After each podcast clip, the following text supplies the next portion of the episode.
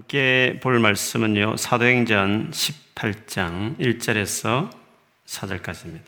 사도행전 18장 1절에서 4절. 제가 끝까지 읽을 테니까 여러분 눈으로 따라와 주시면 감사하겠습니다. 그 뒤에 바울은 아테네를 떠나 고린도로 갔습니다. 그곳에서 바울은 아굴라라 하는 유대인을 만났습니다. 아굴라는 본도 지방에서 태어났지만 글라우디오가 모든 유대인에게 로마를 떠나라고 명령했기 때문에 그의 아내 브리스길라와 함께 얼마 전에 이탈리아에서 고린도로 옮겨왔습니다. 바울이 아굴라와 브리스길라를 찾아갔습니다. 마침 그들의 직업이 같았기 때문에 바울은 그들과 함께 묵으면서 그들과 같이 일했습니다. 천막 만드는 것이 그들의 직업이었습니다. 바울은 안식일마다 해당에서 유대인과 그리스도 그리스인과 함께 토론을 하면서 그들을 설득하려 했습니다. 아멘. 우리 자기 자신을 향해서 옆에 가족들이 있다면 가족을 향해서 서로를 해서 같이 축복 다시 하겠습니다. 올해는 반드시 버티지 않고 기도로 돌파할 것입니다. 올해는 반, 버티지 않고 돌파하도록 하겠습니다. 아멘.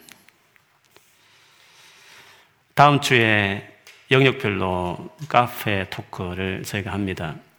오늘은 어떻게 보면 이 카페 토크의 주제에 맞게끔 같은 영역에서 일하는 이 의미, 또 만나는 우리의 관계가 얼마나 소중한지를 또 기도하는 마음으로 오늘 말씀을 같이 준비했습니다. 아무래도 이 주제와 관련해서 꼭 읽어야 될 책이 어, 있어서 팀 켈러 목사님의 일과 영성이라는 꽤 알려진 책인데 예, 오래 또 소장했지만 못 읽어서 좀 마음 먹고 어제 제가 좀 집중적으로 보았습니다. 그 책을 읽으면서 개인적으로 다가온 두 가지 insight가 좀 있었습니다. 그것은 흔히 일과 관련해서 오해할 수 있는 부분을 잘 교정해주는 insight여서 먼저 이것으로 좀 시작하고 싶습니다. 그 첫 번째는 일이라는 것은 원래 하나님 우리에게 이 일을 주실 때 이 일이라는 것은 사람과 짐승을 구별하는 구별점이었고 또 그 일이 우리를 존엄한 위치로 끌어올리는 것이었다라는 것이었습니다.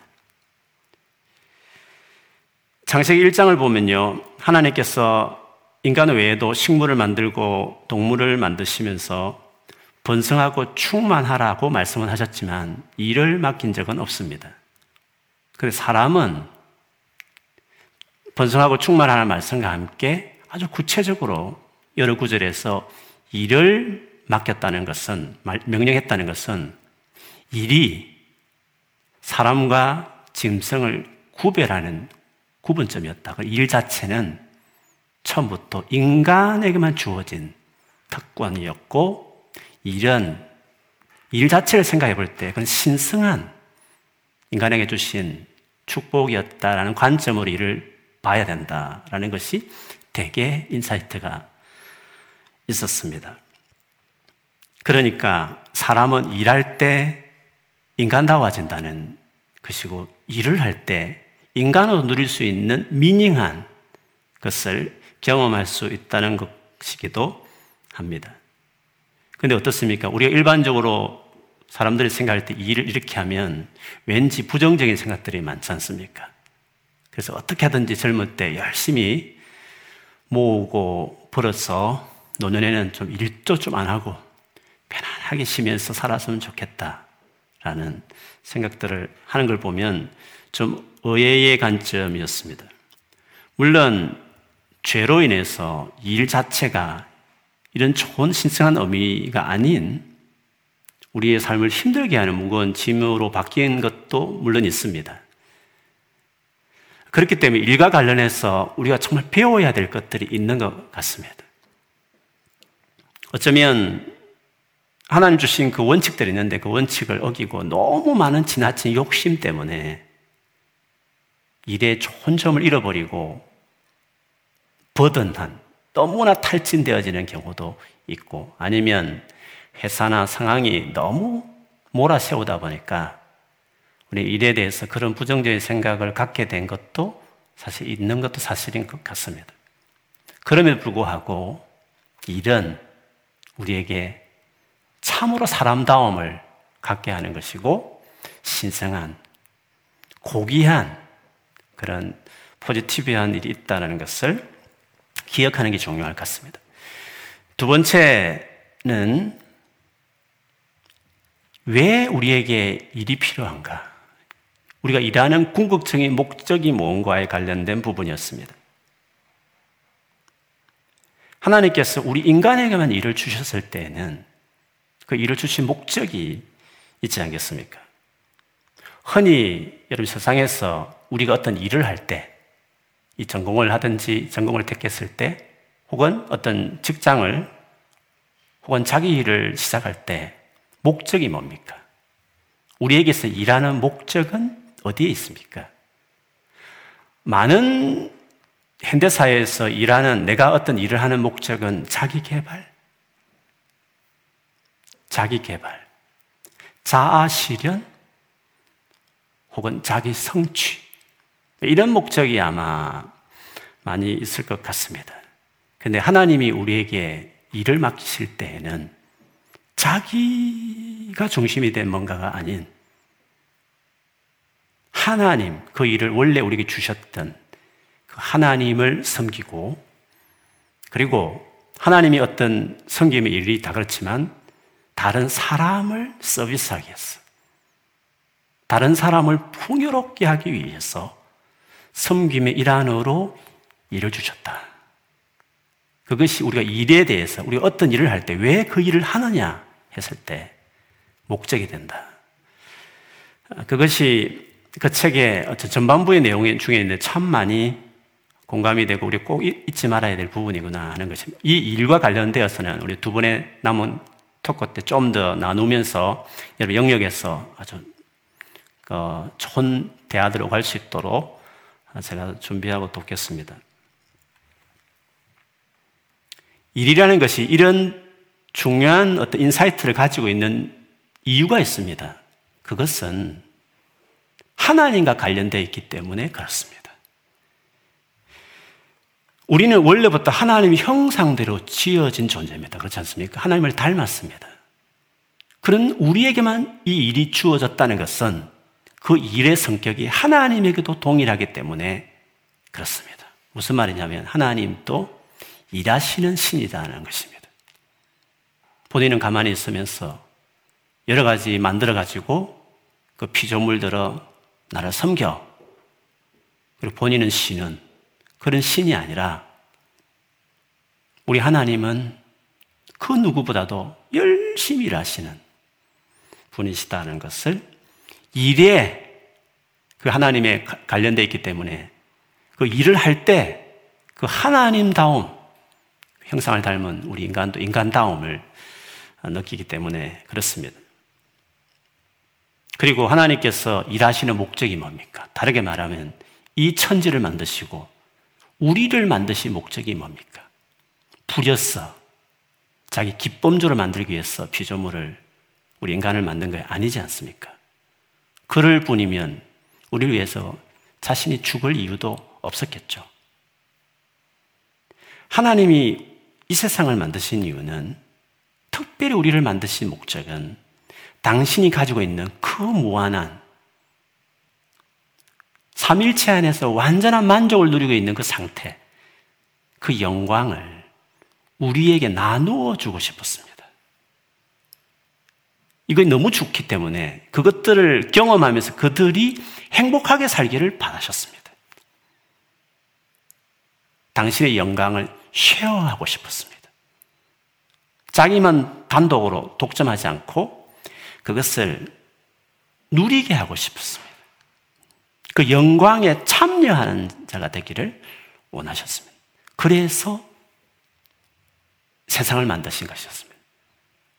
그래서 우리 사람을 특별히 만들어 사람은 당신의 자녀로 삼기로 했으니까 삼위일체에 참여할 수 있는 존재, 삼위일체에 끼어들 수 있는 가족 개념으로 우리를 불렀다는 점에서 우리를 왜 창조하셨는가를 보면 그 하나님 자체 안에 서비스, 종됨, 섬김의 마음이 거기에 있었던 것이었습니다.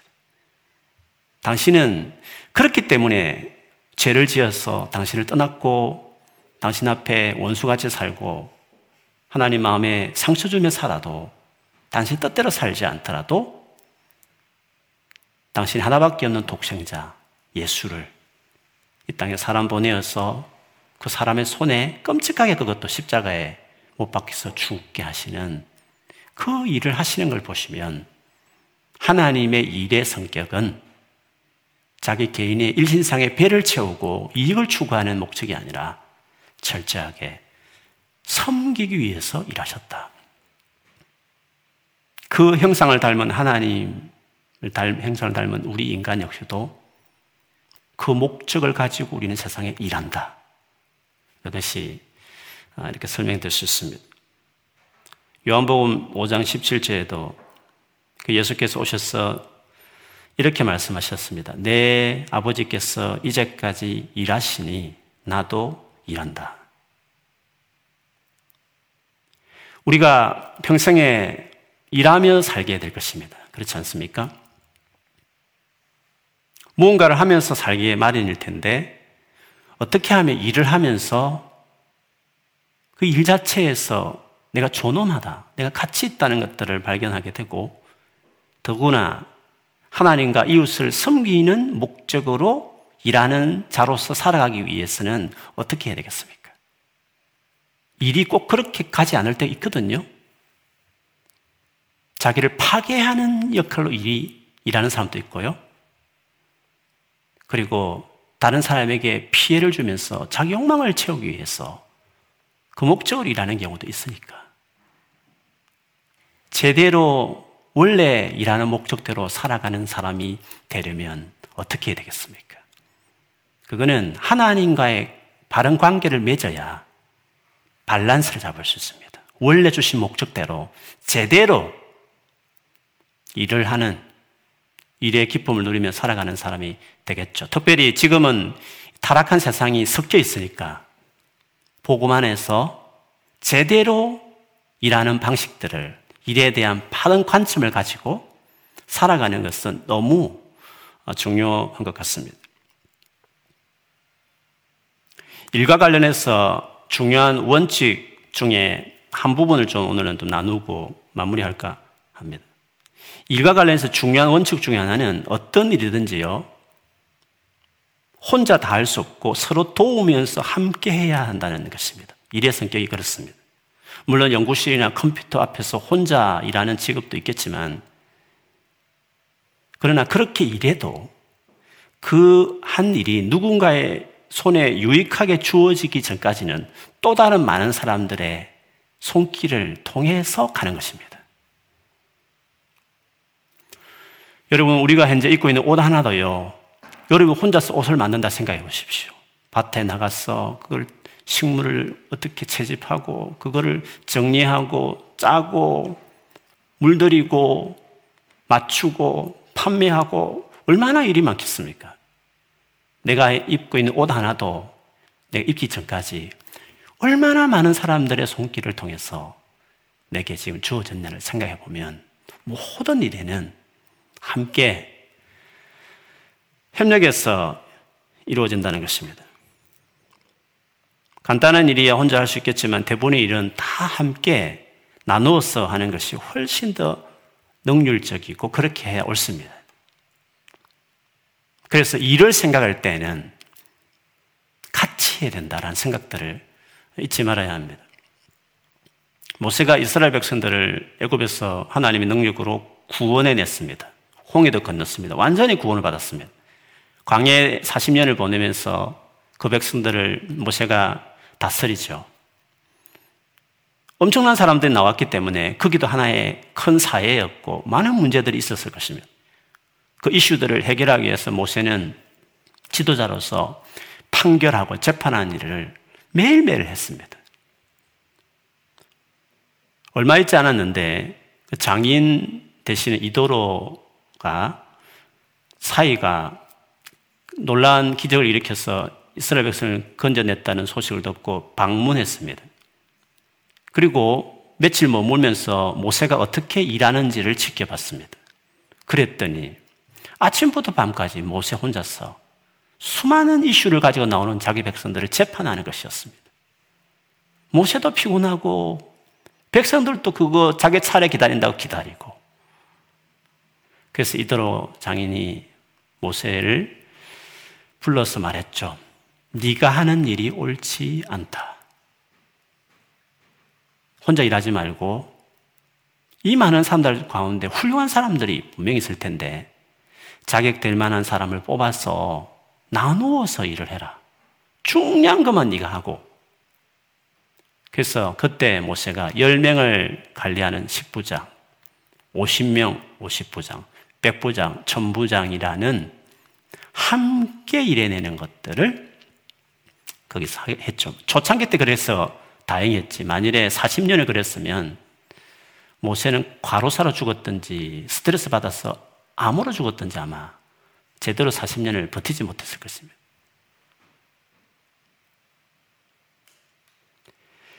그래서 우리가 세상에서 좋은 일꾼이 되려면 진짜 그 일이 중요한 일이면 일일수록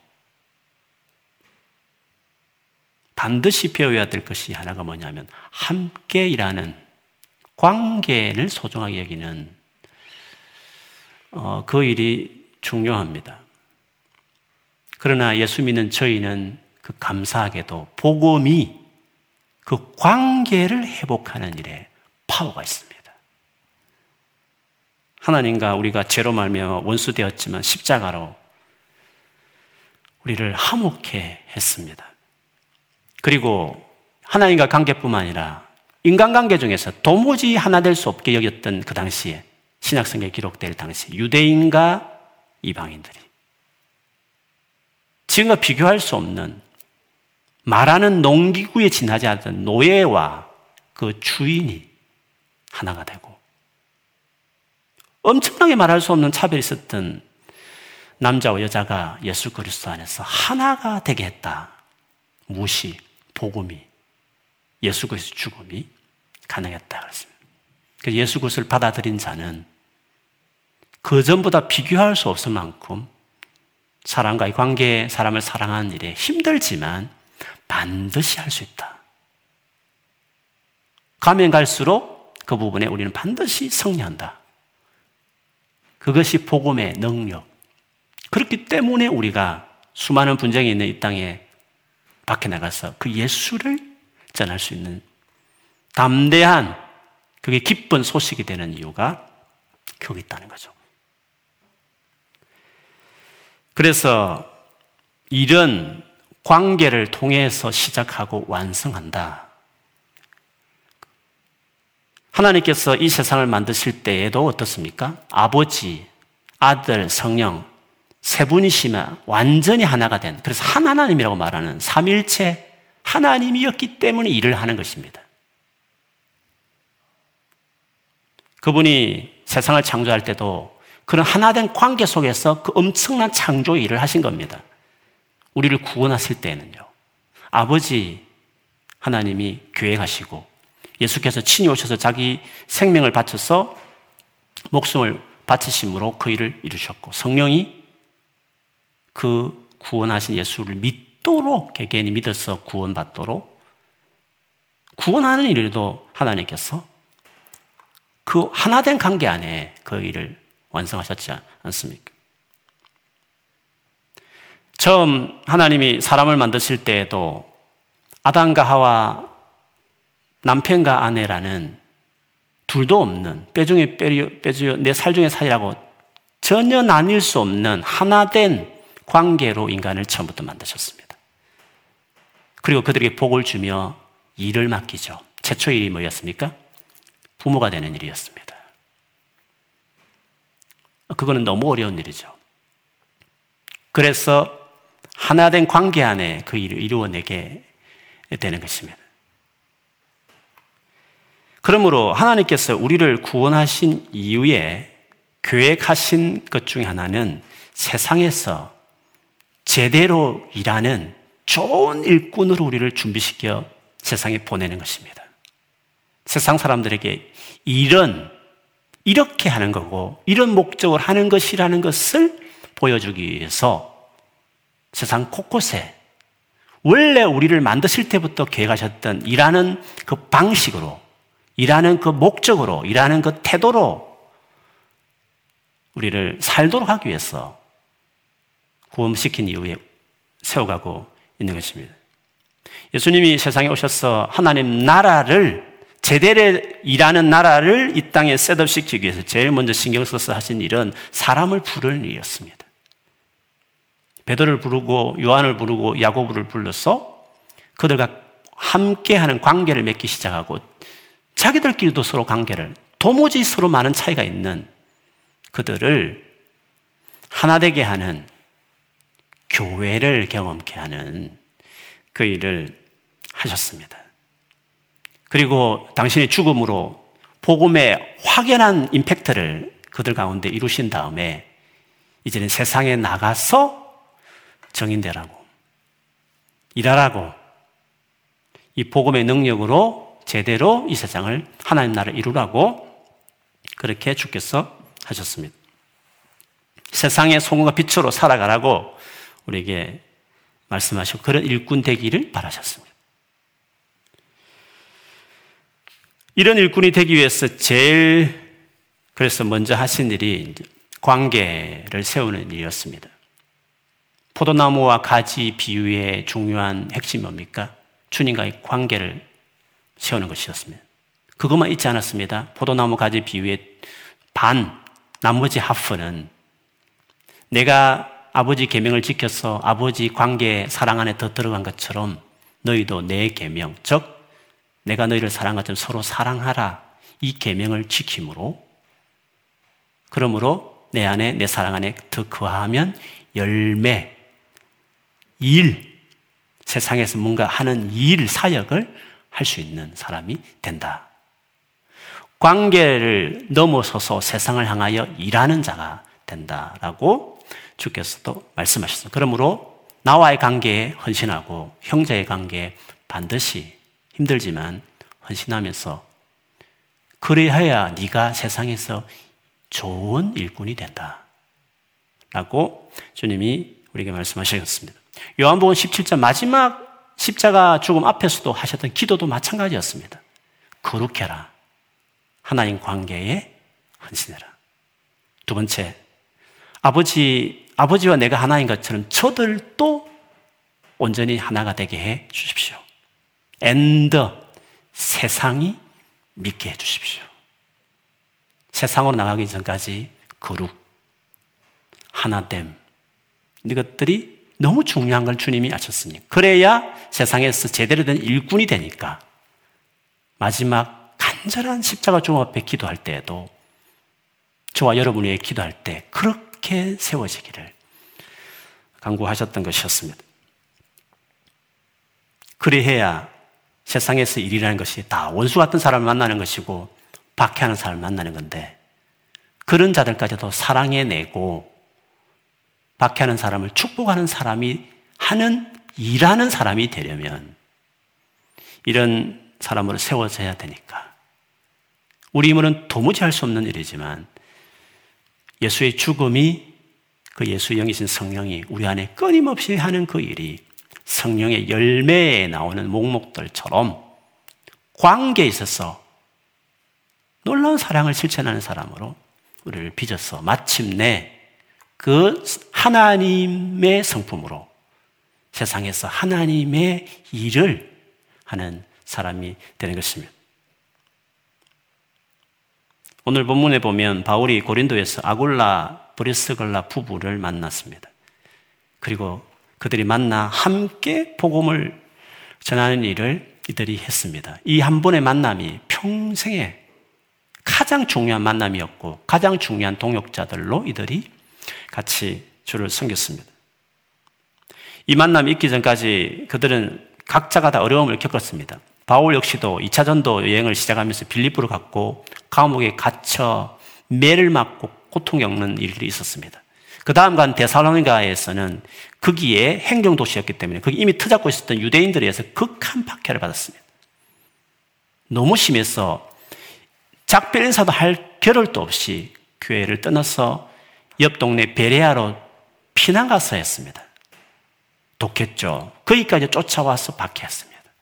할 수 없이 저먼 아가야 끝에 있는 마게도냐 끝에 있는 아덴 우리 실로 아테네에 가서 홀로 가서 이제 복음을 전하게 되죠.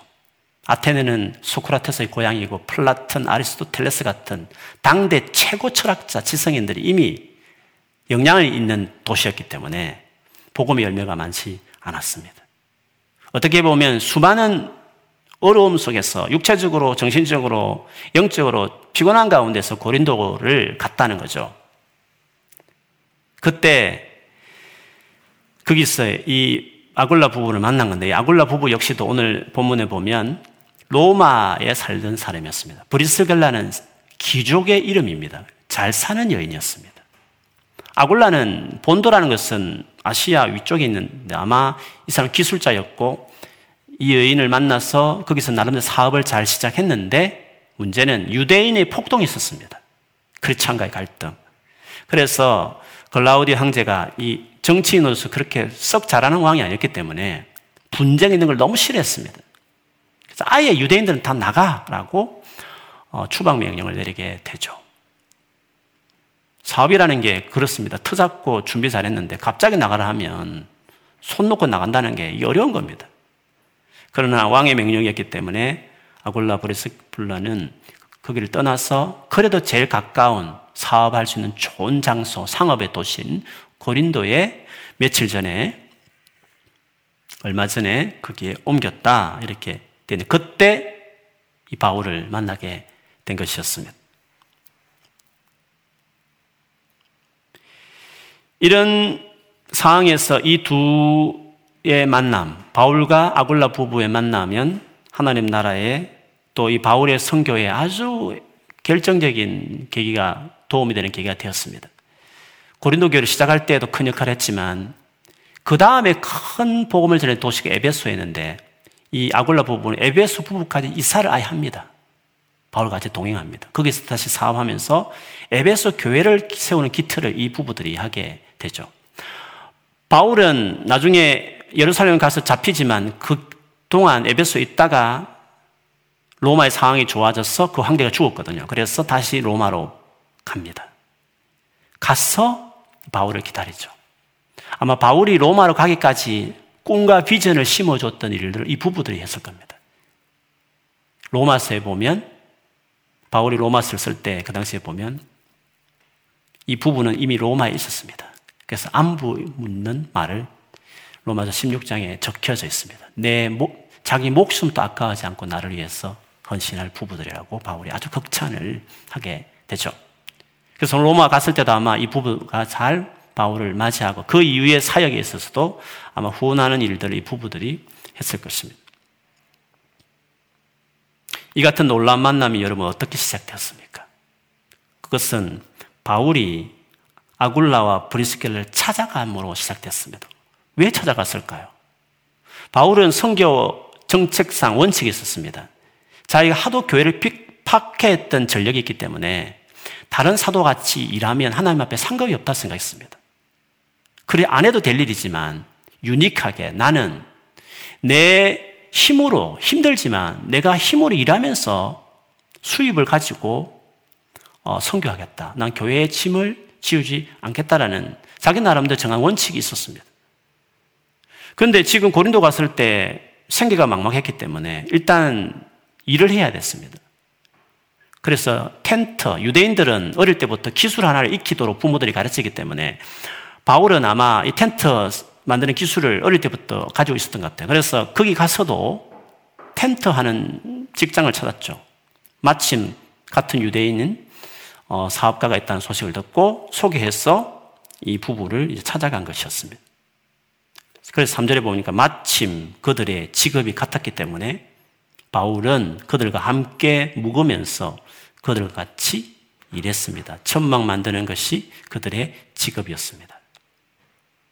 같은 동일한 직업이 이들의 만남을 갖게 하는 계기가 되었고 그 이외에도 바울의 이 성교 원칙을 지켜가면서 꼭 필요한 일이 직업이었는데 이 부부들과 같은 동일한 직업종이 있었으므로 그 안에서 든든한 동력자가 되었고 그것을 기점으로 활발하게 복음을 전하는 사역들을 할 수 있었기 때문에 끊임없이 평생에 가장 가까운 동력가 될 수 있었던 이유도 그들이 가지고 있던 직업, 일이 큰 역할을 했습니다.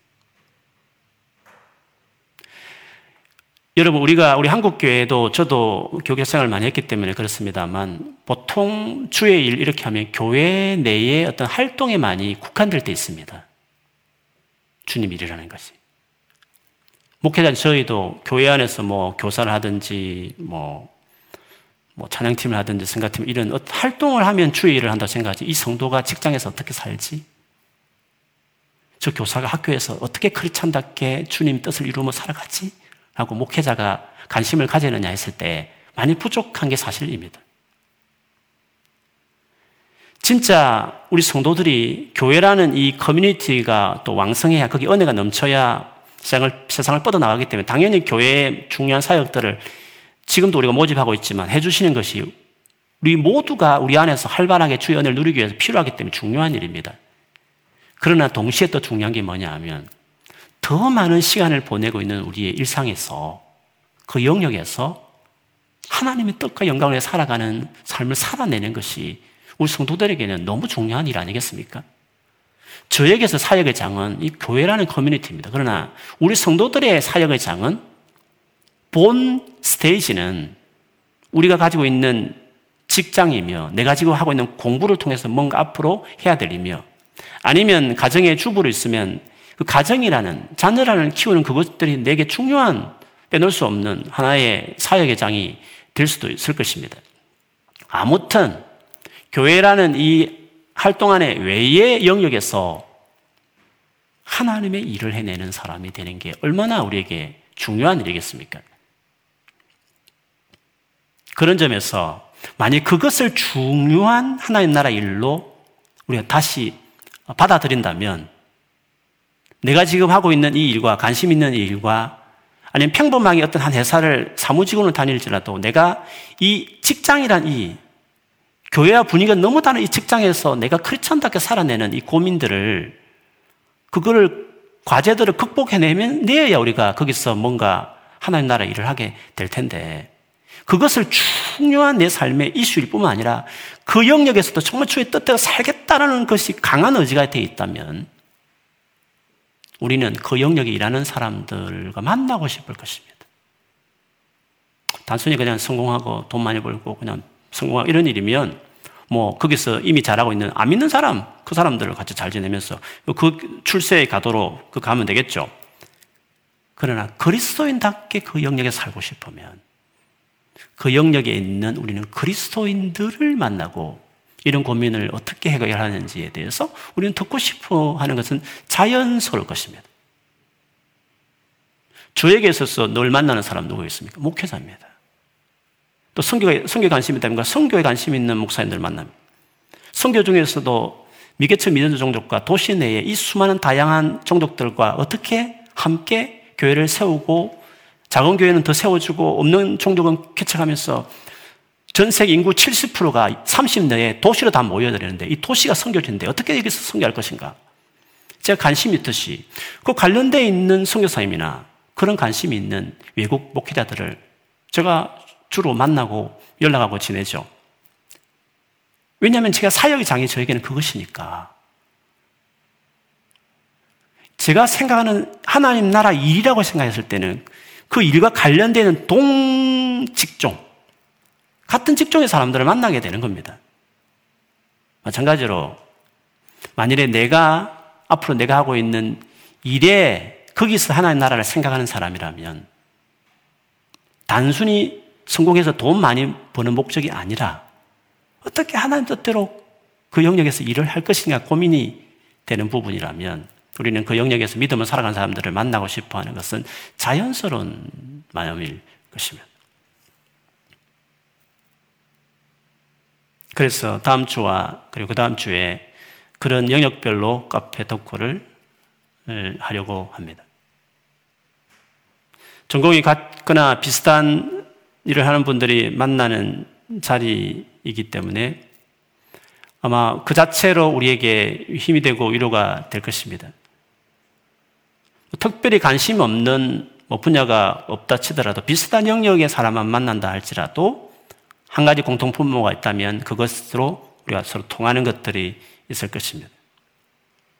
아굴라와 아굴라 부부와 바울의 텐트 만드는 그게 뭐 특별합니까? 뭐 그게 뭔 직장에 특별한 의미가 있겠습니까?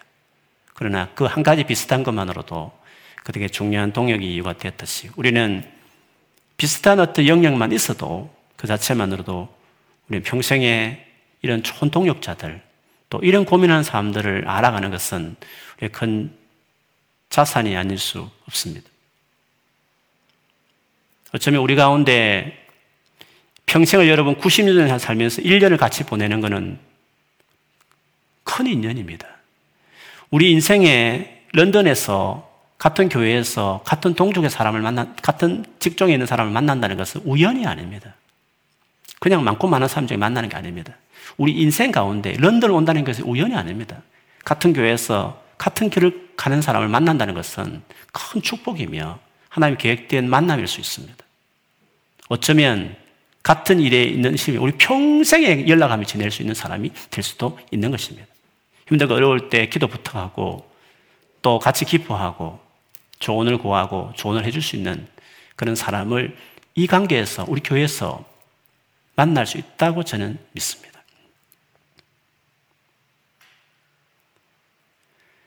물론 뭐 바울 같은 훌륭한 믿음의 사람이 우리 안에 뭐 아직은 없었어 만나도 그만그만하고 나와 비슷하고 혹은 나보다 부족하고 내가 오히려 도움받기보다는 도움을 줘야 되는 위치에서 그 모임에 참여할 수도 있지만 그러나 그렇게 해서라도 다른 사람이 도움이 될 수 있다면 우리는 그 자리가 그만큼 의미가 있고 또 우리가 누군가를 먼저 경험했기 때문에 말해줄 수 있다는 것 자체도 큰 보람이 될 것이라고 믿습니다. 이 모임은 이후에도 저희 교회에 꼭 필요할 것 같아서 제가 조금 계속 생각하면서 옛날부터 생각해왔지만 앞으로도 이것을 하나하나 더 만들어 갈 것입니다. 모든 분야를 다 커버할 수 없지만 역량이 되는 멘토 될 만한 분이 있으시면 그 파트부터 하나하나 시작해서 우리 교회에 많은 젊은이들이 공부하러 오고 직장으로 오지만 신앙적인 부분에서는 교회에서 여러 가지 이야기를 하지만 실제로 내 삶에 내 직장 영역에서 이런 고민들을 공유하고 뭔가 이것들을 해결해 줄 수 있는 큰 거 아닐지라도 같이 이해해주면 기도해주고 뭔가 먼저 경험해 보기 때문에 나오는 조언을 들을 수만 있다면 그들이 교회에 와서 신앙뿐만 아니라 진짜 우리가 하나님 일을 해낼 수 있는 나의 일터에서 그리스도인답게 살아가는 사람으로 세워지지 않겠습니까? 저는 우리 교회가 큰까지 나아가는 교회가 되기를 바라는 거죠. 교회 내의 활동에만 기준이 되는 그것으로 믿음이 좋고 믿음이 부족한 거로 여겨지는 그 상황이 아니라 참여 이한 사람 한 사람이 과연 직장에서 어떻게 신앙생활 하나? 그 전공 분야에서 어떤 생각을 가지고 공부를 하나? 그것들을 들을 수 있고 나눌 수 있는 그래서 여기 있는 동안에 공부를 하든지 일을 하든지 있는 동안에 적어도 신앙적인 것뿐만 아니라 앞으로 내 평생에 해야 될 일의 영역에서도 좋은 방향성을 찾을 줄 알고 좋은 친구를 만나고 또 좋은 멘토 같은 사람을 만나게 해주는 교회가 되었으면 좋겠다라는 게 제 간절한 마음입니다. 그래서 정말 우리가 세상에 살다가 모이지만 모였을 때 다시 세상을 향해 나갈 수 있도록 도와주는 세상을 향해서 나가게 만들어주는 하나의 나라를 세상 가운데 내 일터에서 이룰 수 있도록 도와주는 그게 원래 교회니까 그런 교회로 세워주면 좋겠다. 그리고 우리 교회는 위치상 그리고 오는 멤버들의 성향상 우리 교회가 잘할 수 있는 또 꼭 필요한 영역 같았어. 이것들이 잘 세워지면 또 다른 교회의 모델이 될 것 같았어. 꼭 해보고 싶다. 되었으면 좋겠다. 이런 마음이 저에게 있습니다. 이것은 뭐 제가 일방적으로 뭐 이렇게 이벤트처럼 할 부분이 아니라 여러분 한 분한 분들이 어 관심을 가지고 그리고 같이 교회를 만들어 간다는 입장에서 동참해 주셔서 어, 모하지만 그래도 이 어떤 흐름에 같이 해 주시면 우리 교회가 이런 모습으로 처음에는 잘 부족하지만 아마 서서히 이렇게 모양을 만들어가는 또 다른 우리 교회의 중요한 자랑거리로 또 많은 우리 젊은이들이 와서 정말 그것 때문에 같이 힘을 얻는 그것 때문에 또 예수를 믿는 또 사명을 발견하는 그런 장으로 세워질 수 있을 거라는 기대감이 많이 있습니다. 만일에 어느 모임이 잘 이루어지는데 그 안에 중요한 이슈가 있는데 우리 안에서 뭔가 해결이 안 된다면 외부에 이미 뭐 그 분야에 정말 믿음으로 그 일을 잘 하면서도 크리스찬답게 살아가는 좋은 분이 계시면 초청했어.